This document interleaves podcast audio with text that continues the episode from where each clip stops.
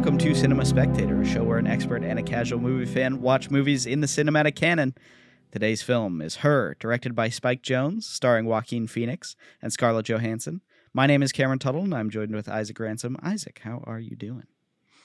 I am good, Cameron. I'm doing very well. Uh, had a nice three day weekend that I volunteered myself for. Took some time off, um, celebrating the wife's birthday, but things are going well. How about you? Uh, going pretty good. I've been, um, I've been on like a tour of weekends uh, being like super busy for me. So like I Yeah. had, um, a bachelor party last weekend, and then this weekend Brad came up, and so we have been like just going around doing lots of stuff. Went to an Oscar party on uh, on Sunday. Uh, That was fun. I won some money, which you know is always good. Uh, and I will say this year's Oscars um, less embarrassing than usual. Definitely less uh, terrible things happening. Um, you know, for sure less drama, which in some ways is good. Uh, but also kind of a disappointing year. I mean, just in general, I would say the the uh, yeah, everybody loves everything everywhere. We both talked about our criticisms a little bit on the show. Um, I don't think it's a perfect movie, but it really did sweep this year. And then in a lot of the other categories, um, uh, All Quiet got a ton of awards. So I don't know. I I don't really care about this sort of thing, but it was kind of a meh year, I would say. Meh winners. Although Naatu Naatu, which was the best original song, um, well deserved by their performance. Their performance was exceptional. It was really good. And if you haven't seen it, you should watch it. First Bollywood song to ever win um, an Oscar. Oh, that is actually that's kind of significant. I'd say. I think there's been sort of a. I feel like we're gonna see a, a Bollywood renaissance in our lifetime for sure. Oh yeah, definitely. um, definitely. kind of close to like the Korean cinema thing. I feel like something like that is gonna happen. I mean, have you seen um, RRR on Netflix? That's like that's this- the movie that it's from. Oh, okay, all right. Naatu Naatu. Yeah. Um, I, I I've seen that movie actually. Uh, I Oh, watched you it did? with Glenn, and Oh, wow. it was like we. I don't know why. I, I think I started watching it like because it looked really weird, but then I ended up enjoying a lot of the movie. Um, it's pretty unhinged. It is extremely long. It is like I have no idea why, um, but yeah, the movie's is it it has kind of that um, low quality CGI, um, and like action that's like all the characters are almost like weightless. It's it doesn't make quite uh, like a lot of sense. It feels like all the effects are off. Um, but the movie begins to kind of show like um kind of like a, a very a very like uplifting and positive sort of tale between two guys who are friends who then become enemies and adversaries and they're competing and I don't know it it it was kind of it, it took me back a little bit um how much I actually ended up enjoying that film so um Well, the yeah, main was- dance, yeah, the main dance and song sequence in that movie, that's what won. Uh, Okay. best original song. So I don't remember it, so well, Well, you know, you should watch. You should watch the performance because they did all the choreography and whatnot. And it was really. I'll t- I'll tell you what, like I, I don't know. I'm sure the dance scene was great and everything, but the things I think of from that movie are definitely not the dance scene. There's like a, uh, maybe it is the dance scene. Now that I think about it, they have like this weird moment where they like are swinging on ribbons, like under a bridge, and it's quite memorable. So I would say that's that's one of the better parts of the movie. Um, but yeah, interesting film. Way too long. It's probably one of those movies that you could put on in the background and people would end up like sitting and watching. I th- Hmm. I'd say that's a good a good way um, to describe the film. Yeah, I didn't didn't watch any of the Oscar stuff, and I'm not surprised about everything everywhere. I think, um, I think as far as like entertaining movies go, I- I do I do think the movie is entertaining. I don't really, I don't know if I would consider it all that um, like deep. I feel like it says a statement that's like everyone can kind of like nod their head and be like, "Oh yeah, yeah," you know. Um, but there's kind of a there's kind of like this quirky absurdist humor that I know uh, I talked about is going to be seen as like a little outdated uh, in the future. Um, so it will be interesting to see what people think about this year in retrospective, because I have a feeling other movies are going to resound more than that one uh, in the years to come. So Yeah, it's possible. but still, still a great, very fun movie, I would say. Um, yeah, I, I, I don't, I didn't have any negative feelings seeing that. Um, and I know we might disagree, but compared to a movie like Tar, which was not as much of a hit for me, um, I was like, I can understand like some some of the some of the fun in in being a little bit more sim like simplistic with that choice. Uh, I was like, I'm like, okay, you know, it's cool. Um, but to think that like some of the other movies I've seen this year, like um, Nope or Maverick or um, another movie that I'm very excited about, which uh, it feels like nobody's seen, um, which is Puss in Boots: The Last Wish. I'm like, come on, guys, come on. You know, there's there's some great movies this year that Mm. um, people aren't talking about. So Well, um, I will say, yeah, it, n- Nope not getting anything is kind of a shame. Um, there was no, it wasn't even nominated for anything, and then Maverick won for best sound, which I think it had some other th- things going for it, but uh, you know, what are you gonna do? Um, yeah, I mean, I I uh, I heard you're you're talking a lot about about Puss in Boots. Is this is this a thing? Is this true? so here's here's here's my take on this movie. All right, I've actually watched a lot of movies this last week, surprisingly. okay. Um, Puss in Boots is one of them. I went out of my way. I felt like I should. I didn't even ask you, Cameron. I was like, I feel like I should take the podcast budget and buy this movie because you couldn't rent it. I was like, I need to buy it. So it's twenty bucks. I was like, whatever, I'm gonna do it. Um, and here, here's what's difficult about this film. I saw from the art style, it's heavily inspired by some of the things they were doing with the Spider Verse. So I knew the art direction I was gonna love pretty much from the get go. Um, but my fear about being as excited about this movie as I am is that people are going to go in with very high expectations, and I don't. I don't think you need to. Mhm. Um, I think the movie is just like quite fun, and when I watched it, I just couldn't help but like be smiling the entire time. Um, I watched it with Jules, who really did not care to watch it.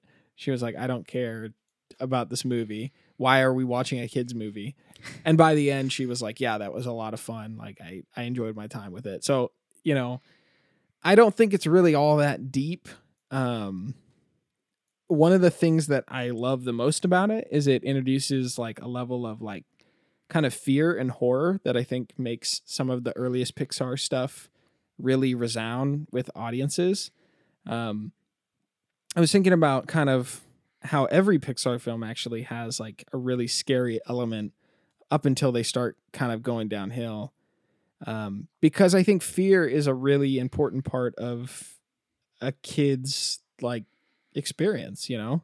Uh, and actually, to me, I think it makes it a lot more relatable um, in, in a lot of ways. When you watch Toy Story and there's the scary kid's house or Finding Nemo and the fear of like dark waters or, you know, Monsters Inc. is literally the monster under the bed, right?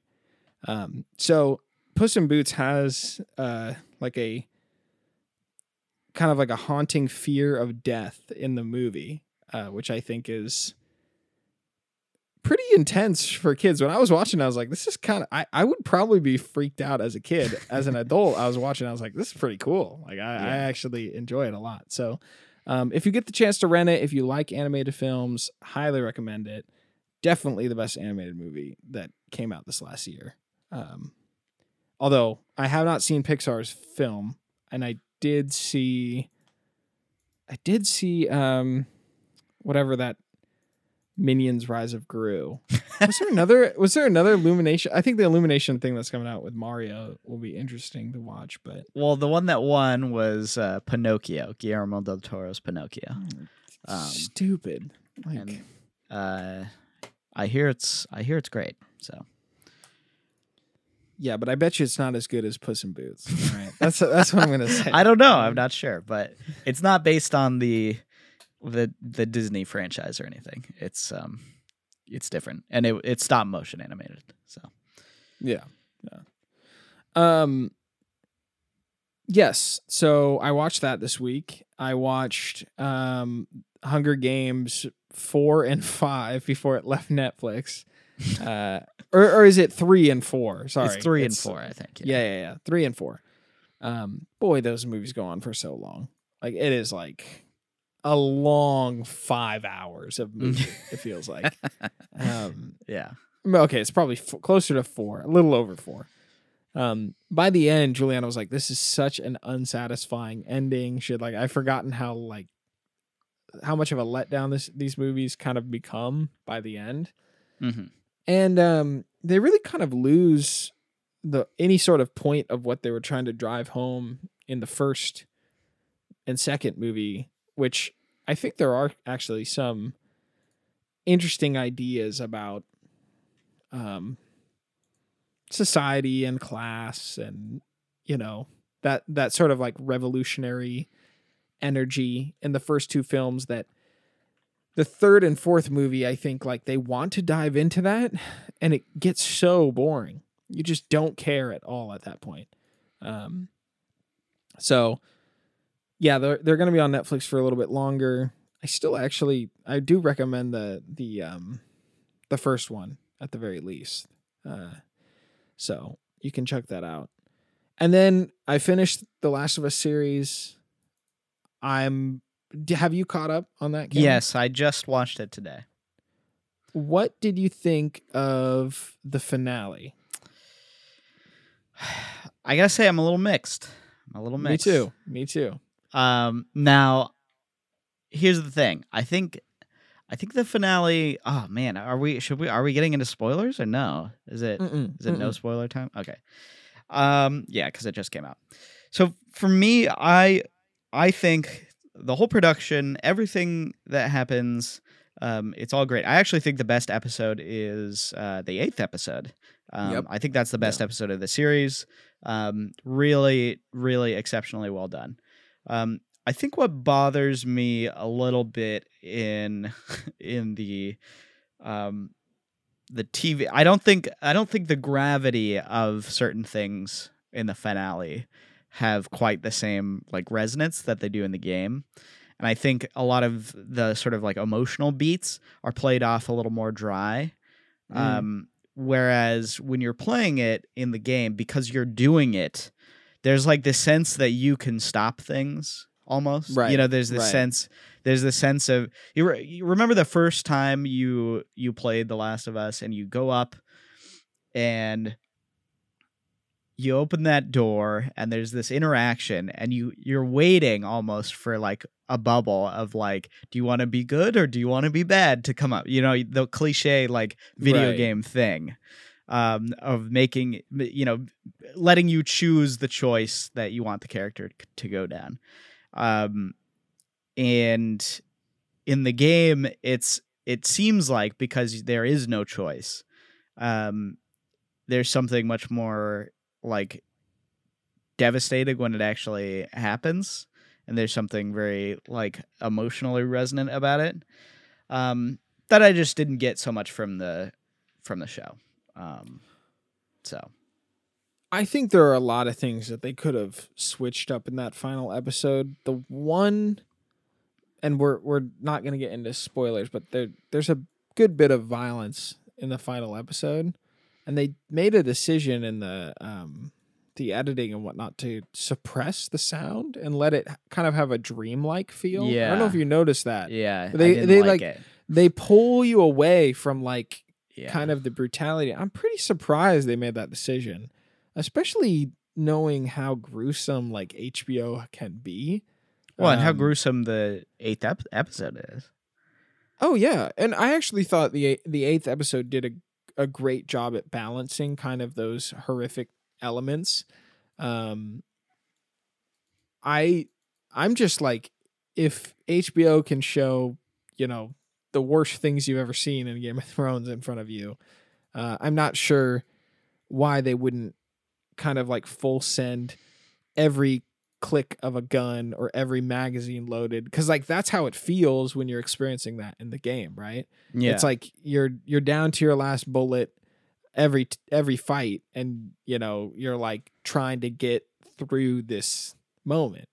Um and instead it kind of pulls you away as an audience in the show. It kind of does this oh this dreamlike sequence um where i think most viewers would want closer to like a good the bad and the ugly sort of western thing that they could Yeah. have done where like every trigger pull has a punch more of a and every- standoff. yeah, more yeah of like yeah, more of Joel going up against the world. Instead, it felt a little bit cheap, like he was just winning. You know, like he's just unstoppable, which is so weird because like that's that's the feeling that you should feel in like the game version of things, right? You know, And so Yeah. it's it's weird that they flipped that where you you know in the game, uh, you know. w- When you're playing as Nathan Drake, you're just mowing down hundreds of enemies you know nobody can touch you you're you know you're crawling behind things and and healing up and then going back out you know and in in the show eh, like that's kind of how it felt is like he's just he's just plowing through whoever he comes across you know Right, not really any right. resistance or anything um and that episode was only 43 minutes you know yeah i don't know what the rush was it could have been Yeah. longer. Could have been longer. Uh, you know, we could have had a little more, a little I more actually, fight. I actually have no idea because they like add this filler scene at the beginning. They even waste time to like reenact a moment from the game where they're like, "Here, I'll give you a boost." It just felt like there was a ton of things that they were wasting time with. Uh, Yeah. When the that that moment is supposed to be sort of, at least in regards to the plot, like really the the the the moment in the game that like sticks with you afterwards, right? Right. Instead, all you're thinking about is, wow, episode eight was just, you know, that was crazy. Whatever I just watched, that was like, okay, you know, Yeah. Um, yeah. I agree. very strange, very, very strange. Um, so I am quite curious how season two is going to go. Um, I am quite worried that it's going to end there very poorly with audiences as well. Um, so we will see. But Cameron, do you recommend the first season of The Last of Us? I do. Um, I think it's worth it. I think, uh, you know, the the the actual filmmaking and the the storytelling um, is great. They do a really good job of um, investing you in the in the characters, and uh, the the portrayals are really good. Um, I think you know, for me, it's more of just a, a little bit of a letdown than anything, which is a sad thing to say. Like, I never like that's not really a critique, you know, because the emotions that I have in the game were so tied in basically to what um, you know, to what uh, I feel about the the show. So you know, there's something something that is difficult to disconnect, but I think I think it's still worth it. Um, even just for that eighth episode, which I think is just so good. It's so good. Um, so yeah, Very good. Well, this is Cinema Spectator. We review movies, not TV shows. If you enjoy the show, you can support us at patreon.com slash ECFS Productions. Throw a couple dollars away. Get some exclusive benefits.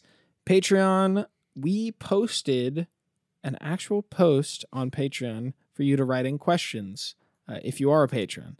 So remember, if you're at the $5 tier, you can write in questions. I feel like asking you to DM, DM us is like, hey, you know, we're asking we're putting it on you i'm to take some responsibility i'm to post a thread that will go away if you want a question read on air if you want to you know of course talk to other patrons as well uh, we'll be posting those weekly for a little bit see how it goes just to change it up because i think audience inquiries like that's it's a lot of fun when, I like people write in and i'm talking to you tim That's really who I'm talking to. I want I want your unhinged questions, Tim. So bring them. All right. Um, and if you don't have a few dollars, it's all good. We get it. Uh, sharing the show, uh, supporting us, listening to it. Um, it. We just thank you for your time joining us here, especially when we're taking kind of an interesting turn on topics, Cameron. This we we're we are doing right now. Um, for the next few episodes, movies from 2013 as sort of a retrospective on uh, movies that came out 10 years ago. I think this movie is a great conversation for 10 years ago. Yeah. Um, and I guess I'll just kind of hand it over to you, Cameron. Give us Yeah, some well- context. Well, I will just say before we get into the the movie itself, um, I wanted to to mention, you know, I talked about 2013 as kind of a, a an interesting year and one that is very very strong in my mind. But just to hammer that point home, okay, we've already watched one, two, three, four, five movies from 2013 on the show. so Oh. we've watched Monica Mana, Prisoners, About Time, Inside Llewyn Davis, um, Blue Ruin, and I put I put Snowpiercer on here because we've both seen uh, Snowpiercer, even though you know we haven't touched on it on the show. I But haven't I haven't seen Blue Ruin or we watched one Blue of the Ruin. other ones. I We don't watched remember that Blue at all. Well, Oh, oh my gosh. oh, I, yeah, I did not like that movie. yeah, you didn't, but No. it is great. Um, yeah, uh, you didn't. I didn't make you watch Inside Llewyn Davis, but me and Juzo talked about it um, on the show. Uh, but I did. Yeah, I just wanted to put that out there because it's pretty impressive. Pretty impressive year. Um, and we haven't even gotten into like the the heaviest of heavy hitters. Um, but let's talk about her. So her is written and directed by Spike Jonze um, who's kind of an interesting guy. I think I watched a documentary about him um, from, I think it was Vice. It was a Vice documentary about him. Um, it's part of a series called Epicly Later'd, which like goes through skaters and stuff. Um, kind of goes through their careers, and um, Spike Jonze is uh, just just a weird weird dude. He started photographing uh, for magazines, um, for skate magazines like underground ones. Um, then he started shooting music videos, and then he kind of worked his way through um, shooting all the uh, a lot of the Jackass movies and producing them. And then uh, he was given being John Malkovich, and that was his first debut f- film in 1999.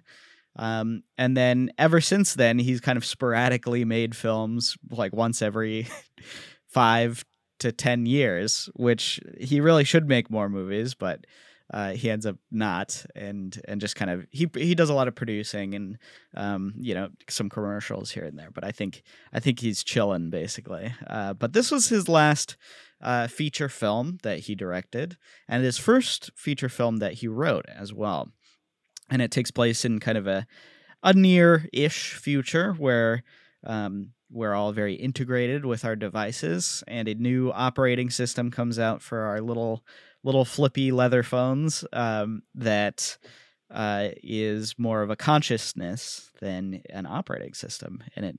Uh, this story is is a love story, and when it came out, there's this sort of um, weird conversation where it was basically like, oh, so the guy falls in love with his computer. That's dumb, which is like kind of the point of the movie in some ways. Um, but also it it brings up a lot of questions about um, what is consciousness, um, what what does it mean to fall in love, um, and some of these things that we are running into today, even ten years later, where um, we have questions about AI, about uh, you know generated imagery, about the you know the artistry of of generated images. You know, we're having this conversation where uh, is AI art art? You know, these kinds of things, and it's just really interesting to see that this film kind of has reverberated um, forward into the future to the conversation that we're having now. I think it was probably um, ahead of its time in a lot of ways uh, with thinking about some of the things that it's thinking about. So, um, with that, Isaac, I want to I want to know what you thought about this movie that you were destined to hate, uh, but but I made you watch anyways.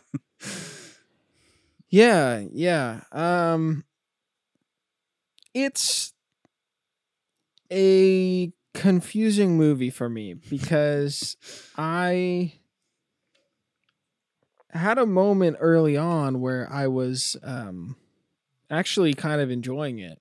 Um like the direction of probably the first hour of the film had me pretty um pretty like pretty engaged, I would say. I think the performances are really good.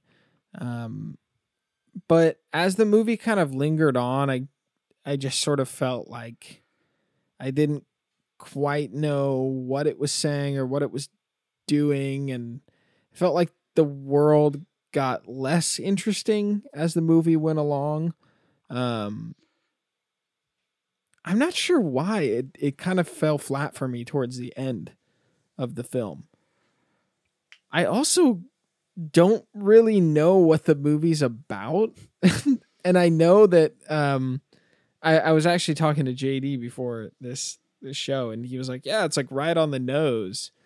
Uh, and then when like JD explained to me what he thought the point of the movie was, I was sitting there like, yeah, but if you had never said that to me, like, I guess I'm just dumb. Like, I guess I must have just like missed that somehow.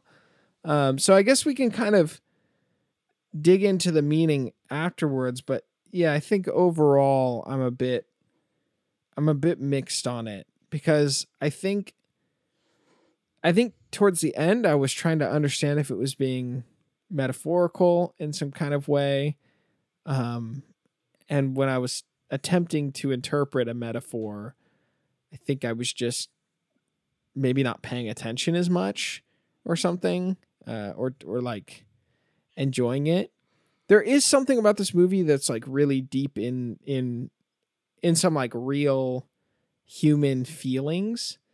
Um, but it kind of lingered in that for so long that I became annoyed by that as well.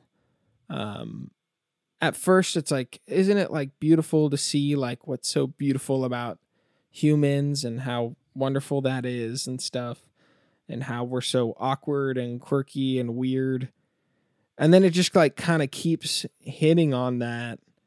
Uh, and it felt, it feel like, I don't know, like I was like sitting there and I was like, this feels like old like love music, like 70s like I couldn't stop thinking about the song from the Beatles where it's like they're singing like all we need is love or whatever.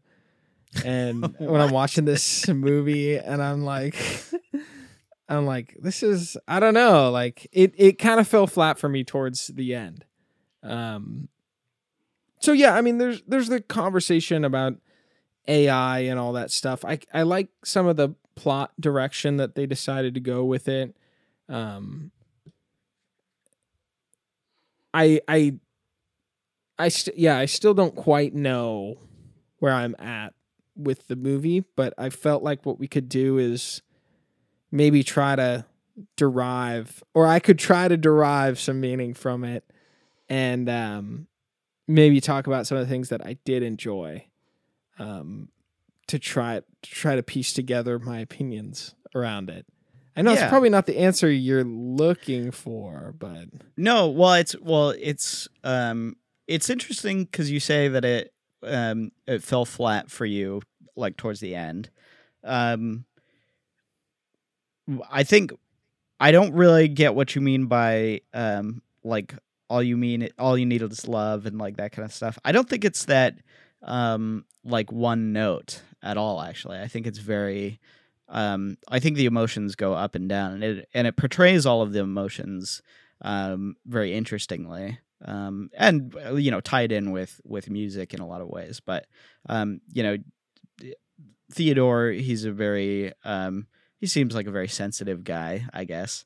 Um, so in that way, that that's a little bit one note in that he has um, he's he, he- you know he's a very quiet guy. He's kind of um, softer, but I think with you know when you're tracking his um, patterns of of you know the emotions that he's going through, um, there is something very um, very interesting about about looking at his um you know what's what's making him sort of connect with other people what's making him withdraw from other people and um you know samantha on the opposite side being this um this sort of foil to him where he's kind of leaving the the nest, leaving a little bit of the the sort of depression, the melancholy beside, um, and coming out into the real world, and then being dragged back into that into that melancholy a bit.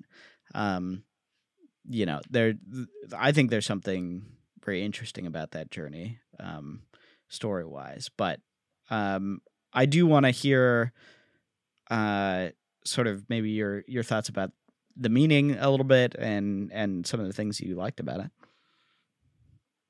Yeah, well, I think the movie is quite pretty in terms of its color choices and um I think maybe some kind of like like I was saying to you um before the show is like the movie is like really optimistic hipster futurism sort of thing where it's like everything is clean and pristine and everybody sort of has like that I'm a hipster in 2013 look, um, but like kind of turned up in a certain way. Um, so I think the aesthetics are impressive. I liked a lot of what the score was doing to kind of cement emotion in scenes. Um, I think uh, Scarlett Johansson's performance as the AI and stuff is is um, it's like it's convincing and um, I don't know. I th- I think there's a lot of complexity there. Um, some of the supporting cast was really good, and I think one of my favorite things that the movie did was the way that it handled like romantic flashbacks, you know, um, with Theodore and his ex-wife and how he he um, was kind of longing for that uh, honeymoon phase or when moments of the relationship um, were really good. I think that's a it's a difficult thing to um, capture in a way that like is meaningful to an audience and I do think that this movie does that really well. Um, but yeah, I, I so so I I I think I can totally understand where, um, like a lot of the love for this movie sits. All at the same time, I do think that the film like is kind of, it's like, it's pretty like it's pretty weird. I would say like it's it's fairly unique. Yeah, definitely. Um, there's something about the um, way that people interact in this game where it's like turned up kind of like a parody on human society in a certain way um, with the way that people like make jokes that are elevated honesty like way too far. Um and um like like like the video game interaction right with Theodore is playing the game and the character is like he can only say profanity and whatnot. It's like okay, yeah, yeah, you know, like this is where society's going. It's like just so like, um, you know, it's everything is going to become like South Park, even normal conversation, right? Um, which to a certain extent, you know, like there is a Not level untrue. of that. Uh, that game Eh, is although- basically a game that came out this year from the Rick and Morty guys. did, did- yeah. did you see that game? What is that called?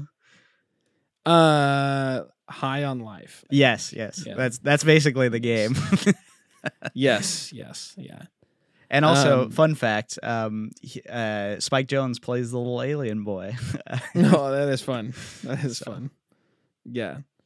Um Yeah, I just I mean I think like exploring I, I and I think this is kind of a personal thing for me. I was engaged in the first hour of this movie because I was like, yeah, like we can explore this a little bit, um, and like see where it goes. And then towards the end, I was kind of just tired and unsatisfied by most of its like directions. Um, I think the movie could have been shorter. I think that would have helped me Mm. somehow get through it. Um, because I don't think everything that it fleshes out is worthless. Um, I I I think that there's something to be explored there. It just with the ending of the film and where it goes, I was kind of like, um, I don't know. I was just kind of like, okay, all right. Like, and I felt like I just kind of like stepped away from it. Um, and it had me, it had me considering like some things about like relationships and like, you know, um, I guess like things to appreciate about people and whatnot, but I didn't really get too much deeper than that. And maybe, maybe it is like just one of those things that like I'm not evil. I, I don't know, like I'm not evolved enough or smart enough to consider, but I just, it just didn't click with me in that certain way. And, um, yeah, some of the, some of the humor felt like triangle of sadness humor, like kind of that absurdist humor hmm uh, that it felt very 2013 film stuff, you know, like I make cinema that makes you wow, and then we're still doing that this, you know, this year in some degree, but um, that kind of thing doesn't always land with me, also. Um, but yeah, no, as as far as like the what you were saying early on, the criticism of like, oh, he's like falling in love with a robot or something um yeah like i had a pretty um pretty big bias going in this movie. It's like i just i like i don't care. I don't want to watch a movie about that. And the movie really quickly is able to like help you buy in Yeah. I think. And so I Yeah. I do think that there's a ton of uh, credit there where um everyone is aware how like weird that situation is. Right. Including the main character. Um and it's not done in the way that you would think where it's really weird. I think Theodore's character is designed to be quite um innocent, you know, in his in his exploration of that. And um so the audience is is easily bought in. It's just the longer it goes on i think you and theodore as an audience are like okay this isn't really like gonna work out you know? You kind of know. Right, right, right. um and why it doesn't work out and i guess maybe like the drama fallout with that stuff that's where i stopped caring a lot Mhm.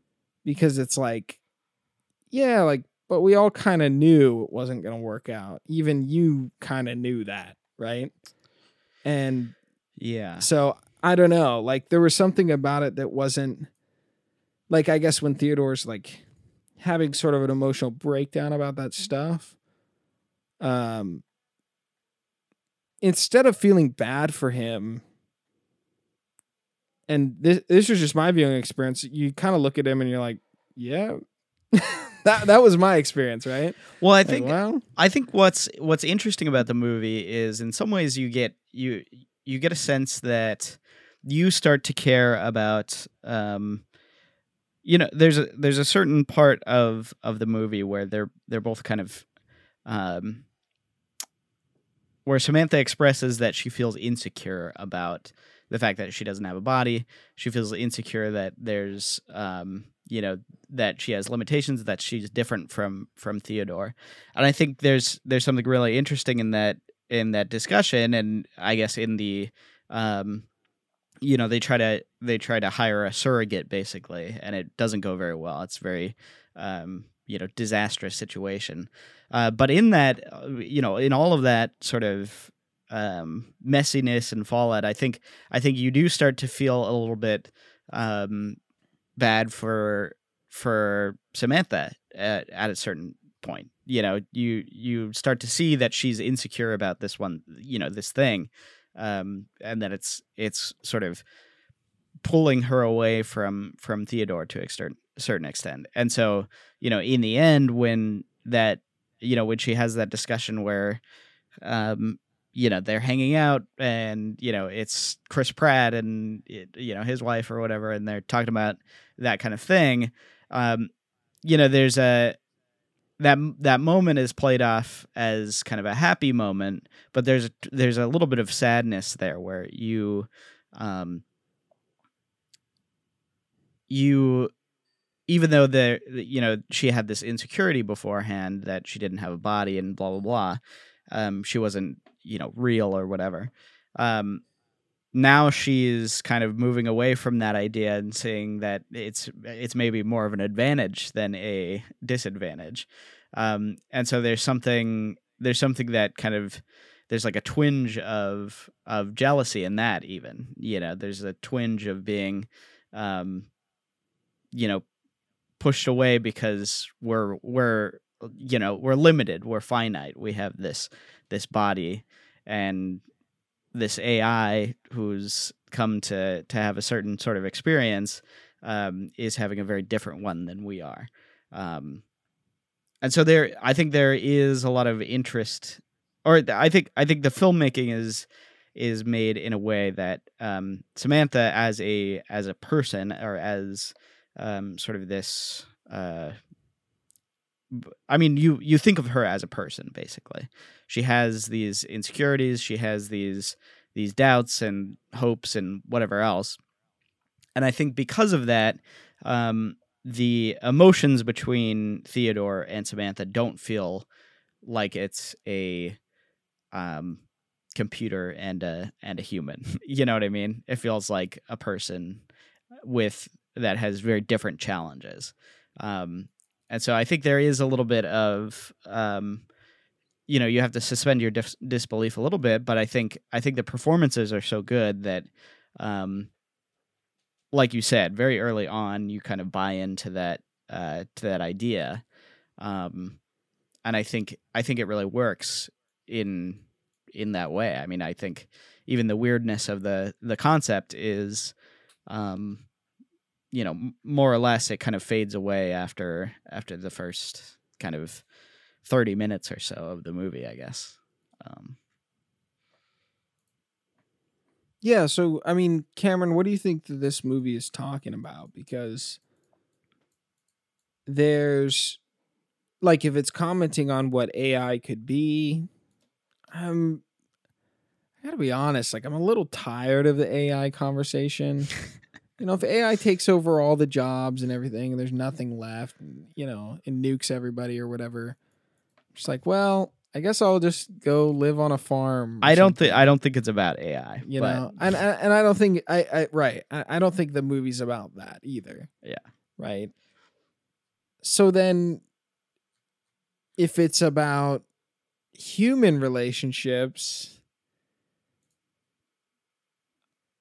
I like I could see kind of some of the like parallels with like oh, you know, like how a relationship starts and how it ends, but then there's like kind of the quirky story side of like, well, they're also an AI and it's maybe it's it can be used as a different way to kind of like it's a non-conventional love story sort of thing um, it's funny that this movie has like the writing cards thing because I was thinking about 500 Days of Summer, and and sort of the way that that movie tackles it. And I'm not sure why 500 Days of Summer works more for me than this movie, mm. um, because I do think some of the things that they're hitting on are present in both films. Yeah. Um, I think I was distracted with the AI thing when watching this movie. and um yeah, it was like I maybe I just couldn't get past it to discover whatever it was trying to say about relationships. Um I don't know. I don't know. I I'd love to hear what you think. Um well, I think there's I think there's a couple things that it's doing. Um, for one, I don't I don't think it's it's a discussion about like AI and is the AI sentient and whatever else, blah blah blah. Um, I think what it what it really is is um, an exploration of the um, I think uh, uh, maybe even just the good and the bad of of love and how you how you find yourself in love with someone. Um, and I think I think by making an uh, making Samantha an AI, um, you know, he's pretty much putting it out there that it could be it could be anyone, and that there there might not be necessarily a a good reason for it, you know, as Samantha says, but um, there is something a little bit deeper, the more emotional side of things um, that connects you to another person. Um, and then I think on top of that, his um, I don't think he's really you know he's having a discussion about this in the film. I don't think it's really trying to to say one thing or another about about relationships or about AI or about you know whatever else. I think he's he's kind of exploring this idea of um, what it means to find yourself in love with someone, um, how kind of awkward and scary and sometimes um, very painful that can be, um, and at the same time, you know what it means to um, redo the cycle of love, even though it's already sort of broken you from you know from a from a past relationship or whatever um what it means to to know like you said um you know he kind of knows that this might be going somewhere might not be going anywhere basically. He knows that this can't this can't last. Um but in some ways what does that mean to to know that um, to already have the heartbreak in the past um, and then to continue to to find yourself in love? Um, yeah and i think i think that's kind of the uh, it's what I for me I think this movie is more of an emotional um, like mood piece than it is a, an expression of one particular thought or idea. I think it's um, I think it's kind of a um a whole package of different feelings about being in love. Um, you know, the the good with the bad, the you know, laying on the beach and and listening to a great song and you know having fun and blah blah blah, versus the um the pain of miscommunication and um not living up to to exactly what your your partner wants and that kind of thing. So I think you know I think that's kind of what um that's what it is for me. But I don't know. I don't know if that's that's what it, it, it's intended to be. I think for me, it's just as someone who saw it in 2013, um, I was I was really blown away by the um, by the just just the emotional uh, uh, collage that's in the movie, I guess. Hmm. It's interesting you're talking about how the film is pretty deep in the feels and emotions. And I think maybe one of the things that disconnected me from the movie is that I don't know if I'm always like in tune with my emotions for that long. As a matter of fact, I don't know how long I can stay in that space. Yeah. And I think this movie had me in that space for about an hour of its runtime. Sure. And then after that, I was like, okay, like I'm good. I'm good on the emotion side. You Yeah. Know? Like I'm, I've, and I don't know. I think maybe people that know me, like, know that I'm not like the most emotional person. So maybe there's something to that. It's not to say that I don't like to explore some of that stuff, but if it's cranked up for two hours, like at a certain point, I think I just kind of disengage. Um, and so I think maybe that's a pretty crucial aspect to why um, the end of this film didn't connect with me. I began to like realize the longer the movie went on, the less like convinced or like caring I felt towards any sort of emotional sentiment because that's all that it wanted to continue to hit on. And I think that all came to like the front in the final scene when he's like writing to his wife or whatever. And I was like, this just feels like I'm I'm like so uninterested in this ending scene, right? I literally couldn't have been more uninterested uh, when the when the credits were rolling, um, and I'm not sure why. Like, it couldn't like click with me. And what I'm trying to piece together towards the end of this review is why 500 Days of Summer, which I think has a lot of thematic things that are similar, Mhm. um, why that movie was able to string me along um, when its whole analysis was like in a similar vein, but I, I I think that I I don't know. I feel like that movie has a little bit more like like it, it's paced in a way that um is like more swingy where this movie feels kind of like a like it's kind of like all I don't know, like it doesn't it doesn't feel like it has like an up and down. It's kind of like It's like mostly melancholy, basically. yeah, it's mostly kind of like this little wave. Right? Yeah. That's how this movie feels. It's like a little wave, but the ocean's very tall, right? I know it's a stupid, you know, but you know what I mean? Like Sure. it's the ocean's very tall, like 500 days of summer is like up, down, up, down, up, down, and then like up, right? So yeah, I I don't yeah, I don't know how I feel about this film still because I don't I definitely don't hate it, right? I definitely don't hate it. Um it just didn't click with me. Mm. And I think what makes that sting even more is that there was a point where it was. Yeah. That's that's what's weird about it. Hmm. Because I walked in being like, I'm gonna be unconvinced. I don't really like this movie. Then it wins me over halfway through, and I'm like, okay, well, wow, like there's actually there might be something here. And then it goes for another hour, and I'm like, I don't know why that didn't click with me at the end. Mm. Um, it could be one of those things where I have to go back and rewatch it.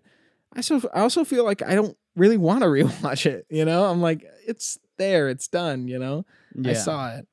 Um, so yeah, I don't, I don't know what didn't click with me about it. Um, you were just it, it was too much of the of the same vibe. needed more you needed more quick cuts like uh like 500 days of summer. no, I'm just kidding. But maybe, But it's- maybe. it's- I don't. 500 Days of Summer is a little bit more fun, and I think this movie is much more contemplative. Um, uh, or not not necessarily. It's just it's just more um emotional. You know, it's just like it's it's in this particular mood for for a long time, and it is. Um, that's that's very true. I think. Um, and I think if you're not if you're not in with the mood, you know, it can get uh, maybe just a little bit overwhelming, I guess. Um, It kind of reminded when when we're talking about. It, I don't mean this in any sort of insulting way. If he's listening to me and talk about this, but my brother has always been a lot more of an emotional uh, sibling next to me. mhm. For some reason, I just got this vibe that he would be totally into this movie. I don't know why. He might be. I, I he, I'm sure he likes this movie. and like there's like there's something about it that Glenn would like resonate in emotion for way too long to the point where I'd be like, dude, just like just shut up. Like let's go. You know? Like there's just a part of me that's like, yes, you can feel like this forever, but do you really want to? You know, like let's just go do something, you know? Let's go uh Yeah.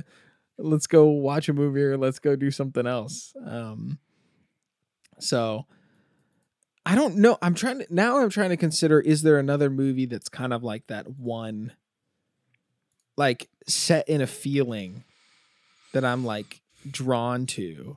Um because I do think that this movie does have a lot of entertaining like it, it, it makes good decisions in that small wave that that kind of bring you along. Mhm. Um and it's definitely more like masterful than a movie like Monica Mana, where they're like, "Oh, that you were set in one feeling," and it's like that is just drab. You know, I don't think it's, I don't think it's like that. But I'm trying to, um, I'm trying to think if there's a film that I love that's kind of that one, one note, um, for a long, long time.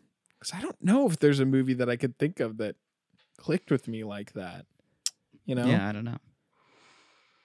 I also think a meditation on that level of emotion is like what am I a monk? You know, like I don't I don't do that, you know? like I just I, uh, monk? and I know I know a lot of people maybe maybe people say, "Oh, well that's what's special. Like it's forcing you to be there." And it's like I mean but uh, I I think maybe the issue is I have ADHD or something, you know? Um, you can't feel it for that long. my epiphanies or my emotion comes quick and then it's on to the next thing you Mm, know mm, sure. um Well, yeah. but I mean, Um, I think, uh, like I said, I saw this when I was um, like uh, sixteen or seventeen or whatever. So it was like, you know, it's it's formative in some ways in that you're, uh, well, especially the music too. I still, um, I still love the music. Um, they actually just released. They had never released the music, um, like digitally or physically in any way, and they just released it this year or last year. Um, so it was made by Arcade Fire, and I think they they did a really, really killer job with um, all the just the moods and the the different. It's very like atonal music in some ways, but it's very Mm. like you know it it it puts you in the melancholy, in the melancholy vibe. You know. yeah yeah it's excellent i think it's my the the best thing i've heard from Arcade Fire so Yeah, I agree. I, uh, I sorry tim sorry it's like one of his favorite bands but i was impressed i was impressed i was like he told me the music was from them and i was like oh great and like when i watched it i was like okay yeah this is pretty good actually Yeah. i do like it yeah. um they should do more scoring because that it was uh it was awesome Yeah, I agree. I the agree. way that I used to put it the- on when I was doing homework, Mm. like after like in high school. I would just That's like, where your real depressing emotions can come forward. Yeah, exactly. Yeah. Just Stuck in homework. yes, one hundred percent. Yeah. Yes. well, I guess if you're looking to revel in, you know, relationship melancholy, as if you weren't doing that enough by yourself, you can watch this movie, right? um, no, I, I think that I, I can understand why people are um, into this movie. They found a gem that they want to show other people, and um, yeah, it wasn't. I, I just don't think it was for me, and and that's fine. I think it's interesting the way that I talked about because I I was thinking about what I was gonna say about Puss in Boots on the show, and I was like really hyped on it. And then watching this movie and coming here, I'm like, you know, like that movie wasn't for me. I don't think this movie is gonna be like the Puss in Boots movie is gonna be for everyone either. As a matter of fact, I thought of you, Cameron. I was like, yeah, I just don't think that Cameron would care that much if you watch this, even if it is a lot of fun. It's pretty good. yeah. I don't think you'd like it, you know? Um, although I do still think you should give it a chance. If you're a Paddington fan, you know, you might like that one. Um, but yeah, that's kind of my mixed emotions on her. Maybe things will change with time. I'm sure they will. Mm. And it will probably swing in a much more extreme emotion. Me being like, you know what, that movie's garbage. or, or I'm gonna be like, wow, that was really beautiful. Actually, I was wrong. Now I will say, So- here's one other one other little tidbit about this movie. Um, so you know Karen O, who's the lead singer of the the, the band the Yeah Yeah Yeahs. Do you know her? No, Okay. no, I don't know that. well, anyways, Karen O, um, she, uh, she sang the ukulele song um, in at in the credits of this movie. Um, but she and Spike Jonze actually dated uh, for a long time. They were dated for many years, um, and so you know there's there's a little little personal thing with with him and Spike Jonze, and then the other uh, relationship, um, inter- I guess interesting connection here. Um, the movie Lost in Translation, um, uh, starring Scarlett Johansson and uh, Bill Murray.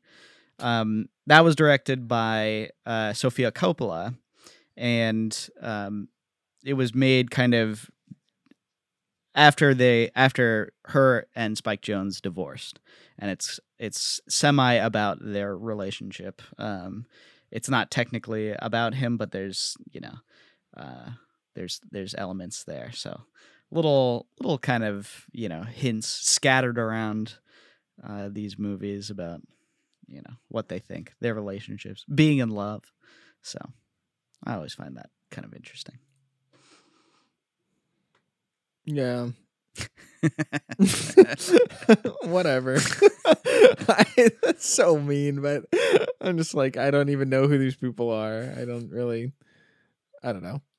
Well, it looks like, I just wanted to say this as well, that Google disagrees with me on this movie. 4.5, that might be the highest.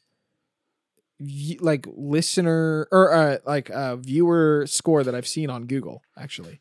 for Um, her Yeah, because I've been looking through these trying to find a low score, oh dang and you um, can't and I can't not find it. A lot of people feel connected to this movie. Mm, yeah Um, some people said, well, they don't quite, they don't quite agree with it because of emotion. Well, they seem a little emotional about. Yeah, it clearly, uh, clearly struck some chords with that person. sure Uh, upset upset about dating you know?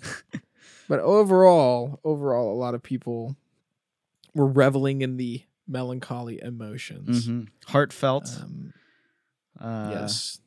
this one says brilliant cinematography. Also agreed. Cinematography agree. Hoyte, Hoyte van Hoytema um or Hoyt van Hoytema. Um who was he the bass player in yeah yeah yes or? No, he's the the kidding. cinematographer for Nope. So your favorite movie? okay year. yes yes quite beautiful quite beautiful. I agree. yeah mm.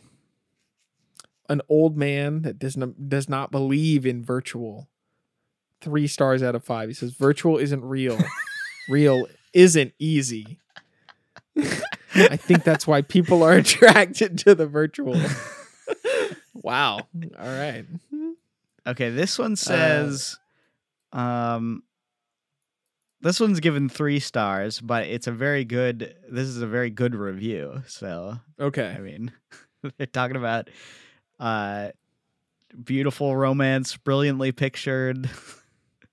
Anybody would fall in love with that husky, sexy voice. um, so that's just a good review. Hmm. Okay. Oh, I found one. Um, yes wait, is this the one that you were talking about? Okay, wow. The number of good reviews this movie has got is crazy. I found this movie Yeah, quite yeah, yeah, yeah. ridiculous. Anyone who has yes, ever yes. been in a long distance relationship or a virtual relationship knows how painful it is. here's yeah whatever uh here's one from this guy gave it a, a one star out of five and he said i thought the movie would never end. One more moment of introspective or emotional angst and i was going to have to find a way to shoot myself. The only thing to keep me going was to see how the heck the thing was going to end. Otherwise i would have turned it off uh, well before reaching the halfway point. Acting was excellent but it was not enough to overcome the slow pace and the creepy factor.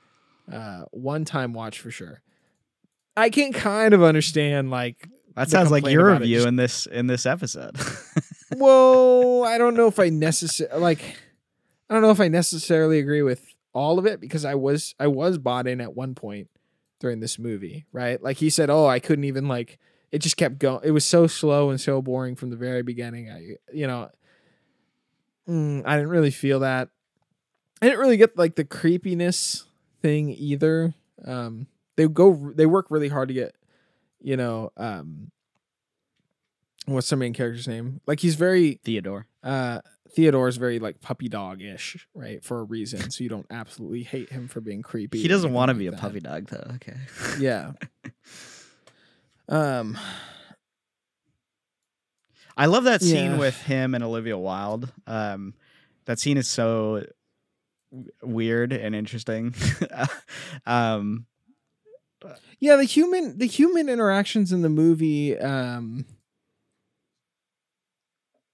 Yeah, I didn't really I didn't really like any of it because I know they're like, "Oh, it's the distant future." So like people act a little differently and stuff.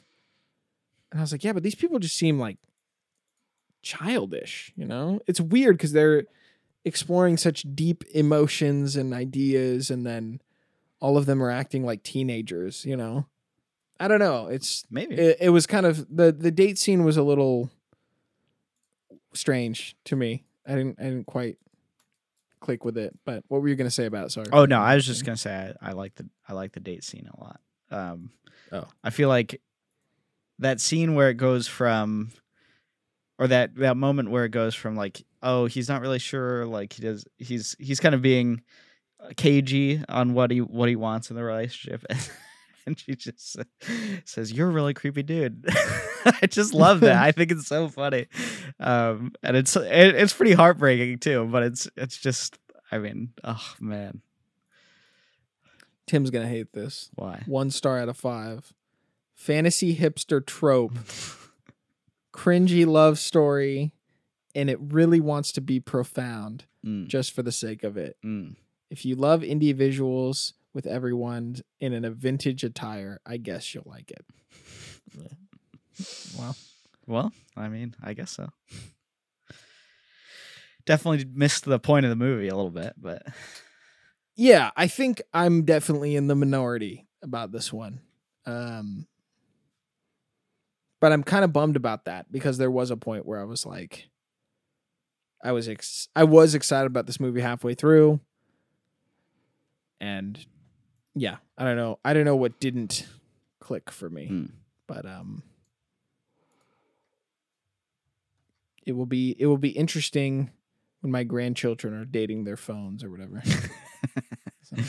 well, that uh, already I was actually having this discussion with someone. Already, there's a um, there was an AI, uh, like a chatbot that was like a virtual girlfriend experience, um, and they took away some of the the key features that people wanted with that with that virtual chatbot. Um, and people were like heartbroken. They were like like so upset about that. Um, which is interesting. I mean, it's pretty much it's pretty much the plot of the story. Yeah. Yeah. Yeah. Again, the older I get, the more I'm like into like tangible old things. I'm not even that old. I feel that way. You know, like that's just kind of weird about the aesthetic of this film is like they're all they have the hipster look, but if you're like a hipster, aren't you into like old style stuff? You know, I don't know. Maybe that it's kind of like this interesting clash that makes it work. well, I think. I think the aesthetic choices because some of the you know all of the computers they have like wood panel on them you know Mhm. his It's phone has like leather and stuff like that so they Yeah. there is an interesting um thing that they do there with the production design where um a lot of it is uh very like tactile um Mhm. instead of you know the glass and kind of metal shiny stuff that we have um today so i that's that's pretty interesting Yeah. Yeah, I just I don't know. I think we had a conversation about this a few months ago. But there's something about like the tangible stuff that like like you don't need it, but it's got like more of a soul, you know? Like I love that's my favorite thing about old guitars is that it feels like there's something about them that has seen more than you in this weird way, right? yeah Um, so I don't know. It's um the AI stuff. Whatever, dude. You know, Whatever. Whatever. Whatever. I'll be chopping wood when I'm 50. AI can't be chopping wood, you know. Well, maybe it will start chopping wood for us. I think it will. Get those Horizon get- Horizon robots. Yeah, we'll get- we'll get those. You know, those animal animal hybrid robots. That'd be fine. Oh, I just wonder. There's it's gonna be so funny, like that age of robots where like they're just gonna be the worst.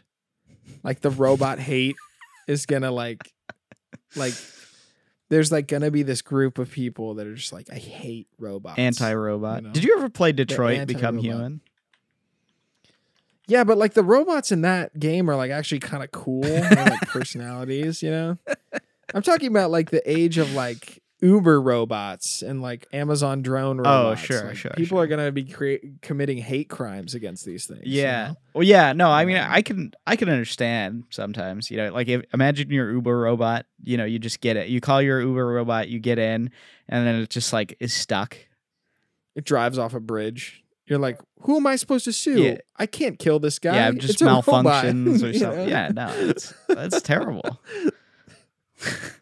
We should see. Uh, I would love to see a Pixar movie about that, like The Incredibles. you know, in the same style. No more robots or something. Um, Are they making a Star Wars Yeah. game? The guys who made Detroit. yeah, Eclipse, right? Oh, dang. Okay, Yeah, cool. that's uh, What is it? Is it We'll going to be see. like a, a choose your own adventure kind of game? Is that? it's Old Republic. I mean, Yoda's in the trailer. Oh, dang. Okay, interesting. Who knows? Who knows? I haven't seen any of that new Mandalorian. Me neither. Um, I haven't seen the any of the. I don't know why I haven't had any interest to watch it. People said it wasn't very good. Yeah, I've heard that. I'm like, well, maybe I'll just leave it then. You know, maybe I'll just be okay with that. Sure. Um, yeah, who knows? Who knows? Well, if this episode doesn't make you feel nice and melancholy, you can feel even worse and and more melancholy by by sitting through two hours of this movie. Well, I mean, Just be, just be nice and miserable. Um, that I I don't know. Sometimes I'm like, yeah. Sometimes I guess I'm down for it, but come on, Cameron. Isn't life depressing enough sometimes? don't you want to just be a little sad though? You know, put it put a little record on, be a little sad. No. is, that, is that is that the wrong answer? I don't know. Sometimes, sometimes you know, you feel like it. You feel like you want to be a little sad. There's nothing wrong with that. I, I would say I would say the saddest moments of my life are probably nostalgic moments. Mm. That that actually I believe to be resoundingly true. Um, and I guess you could say, yeah, like relationships, like that's a big. There's some nostalgia there, but it's different than like giving your toys away. You know, that's a totally. Di- I was like, you want to be sad, all right? Like, you know, like that. That's where we can go, right?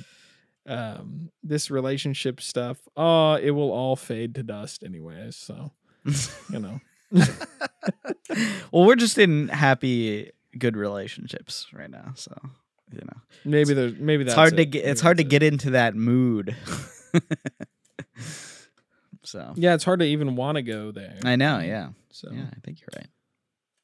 um, maybe there there's an aspect to that, but yeah. Well, now I just feel bad for saying anything like that. So, um, yeah, yeah. You can rent this movie. It's been out for ten years, so Yeah. sorry if we spoiled it. Has been out for ten Um, years. I know Tim Smith highly recommends it just for the music. Mm. and the hipsterness. Um, but next week you're going to be watching a movie that I hate more than this one. I'll tell you that. That's good. Yeah. Uh, we're going to be watching Gravity Mm. 2013. Ooh. The first head-to-head argument about movies that Cameron and I probably really had. You really? Uh, that's the one that sticks out to me in, in high school where I was like, I could argue with this guy for years. Maybe. That's how I felt. Yeah, maybe. I mean, Um, I, the thing about Gravity that I I remember watching that movie and then ejecting it from my mind after watching it. So I don't I, I don't really know what I happened. I just want to say 2013 has got you're you're totally right. It's like an unreasonable amount of movies. yeah, Um, yeah, one hundred percent. I'm looking here. Not all of these are good, but just ones that I remember, like Lone Survivor, Prisoners, American Hustle, Secret Life of Walter Mitty. I don't know why I remember Escape. I'm not sure why that. Like, I don't think I saw it. It was like Stallone and Schwarzenegger Mm. in a prison. Oblivion, Gravity, very memorable for me. Those two. Um, Twelve Years Slave, White House Down, About Time, which we watched on the show. Um, Now You See Me, Her, Wolf of Wall Street, Gatsby. A lot of people remember. Yeah. Um, Enemy, which we watched. Rush, which is a movie I haven't seen. Um, Everybody loves Rush. Um, yeah, it's like one of those movies that won't go away. Um, man, that Wizard of Oz movie, Elysium, yikes! World War Z, double yikes. Um, I never saw that either. Also, and my favorite 2013 movie, GI. Joe oh. Retaliation. I'm just kidding. With a, I is this the movie I'm thinking of? GI Joe Retaliation. Is it? Is it the movie? This has got to be it. 5.7 out of 10. Yeah, this has got to be it. All right. I'm pretty sure in this movie they have like the stupidest supervillain moment. And I've talked about it before where there's like the the evil guy like launches every US nuke yeah. at every country. yeah. then every other country launches every other nuke. And then this then he disact he act he deactivates all the nukes and then does like this thing where he's like so which one of you is the one that's now starting World War Three? And then everybody deactivates their nukes. And then he's like, I also have one more nuke. So I know I'm in charge here. it's so good. That's- It's so good. That's pretty stupid. That's yeah, yeah. Wow. quite quite awesome. So I think Juza will be mad if I don't if I don't also mention before midnight, but uh, you know, who cares about that? I thought you were gonna say Ender's Game, but I'm not sure why. No. no. No, I mean, Um, uh, and even just those are just like the normal movies, but there was also Man of Steel was that year, which is a bad movie. wow, not good. Um, I'm not gonna lie. I would rather watch Man of Steel again than Gravity. Oh, I thought you were gonna say Actually than her. I was gonna, I was gonna be kind of upset. No, no. um, Iron Man three was that year. Star Trek Into Darkness was that year, yeah. oh, and wow. so was. Uh, do you remember that movie where, um, uh, what- uh, what is it called? The Lone Ranger. Uh, where Johnny Oh, Depp yeah, yeah, plays yeah. the. was Whiplash? Whiplash? no, no, no. It wasn't 2013. It was 2014. Well, okay. it's weird how they do all these things. Um, yeah, th- so certain movies are technically have a release that's like in, uh, like it'll be released in theaters or whatever, uh, in 2014, but it had like one run in a in a festival in like 2013, and so it gets all confusing. But um, I think Whiplash didn't even run before 2014, so I don't know why it would be on that list. Um, The Purge came out that year. Well, I never saw that. Anyways. Yeah, the a lot of stuff. I was looking at the game list as well. Just because we were talking about The Last of Us and um GTA 5 came Yeah, out 20 that year too.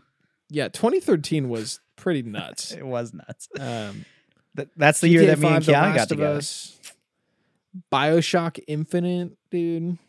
What the heck? Battlefield 4. Come on, Cameron. Oh, ooh, Give some love.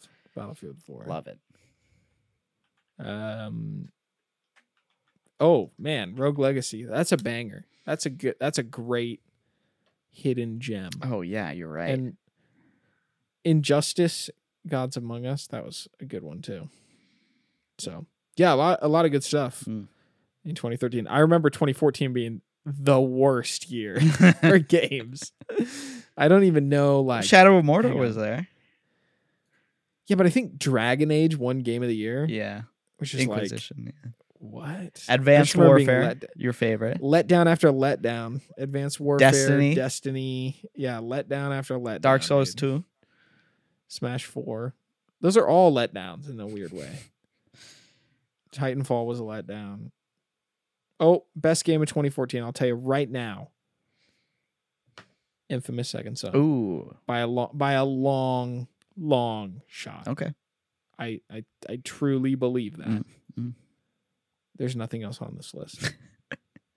so, um, okay. Well, that pretty much wraps it up. Gravity next week. Anything else you want to say, Cameron? Was I too hard on this movie? No, I think you just didn't. You didn't feel the vibe, but I didn't get the vibe. but it's It's okay. It happens. It- yeah, it happens. I'll I'll, I'll say, I'm not that excited to rewatch Gravity. I'm gonna probably defend the movie, but I'm not that excited about it. Why are we even watching it then? Um, because we want to have that fight again. We want to fight about it. Man, I have a feeling Juliana's gonna love this. movie. Okay. All right. We're gonna watch it. She's gonna love it. You She's might love like, it too. "This You might you might really like it now. I don't know. I don't think so, but that's okay. You know. Um. All right, Cameron. Yeah, we wrap it up. We post every Tuesday. Thank you guys for supporting the show. Thank you for listening this long as well. When I've been rambling for the last hour and whatnot. Cameron actually having something insightful to say as always. Uh, until next week, we'll catch you then. Cinema Spectator is an ECFS Productions podcast that is fully funded on patreon.com. Shout out to our producers, Darren O'Neill, for supporting the show, and to the rest of you that support us at patreon.com slash ECFS Productions. If you want to learn more about the benefits you can get, check out our Patreon. The show cannot happen without you great listeners, so we thank you for all your kindness and support.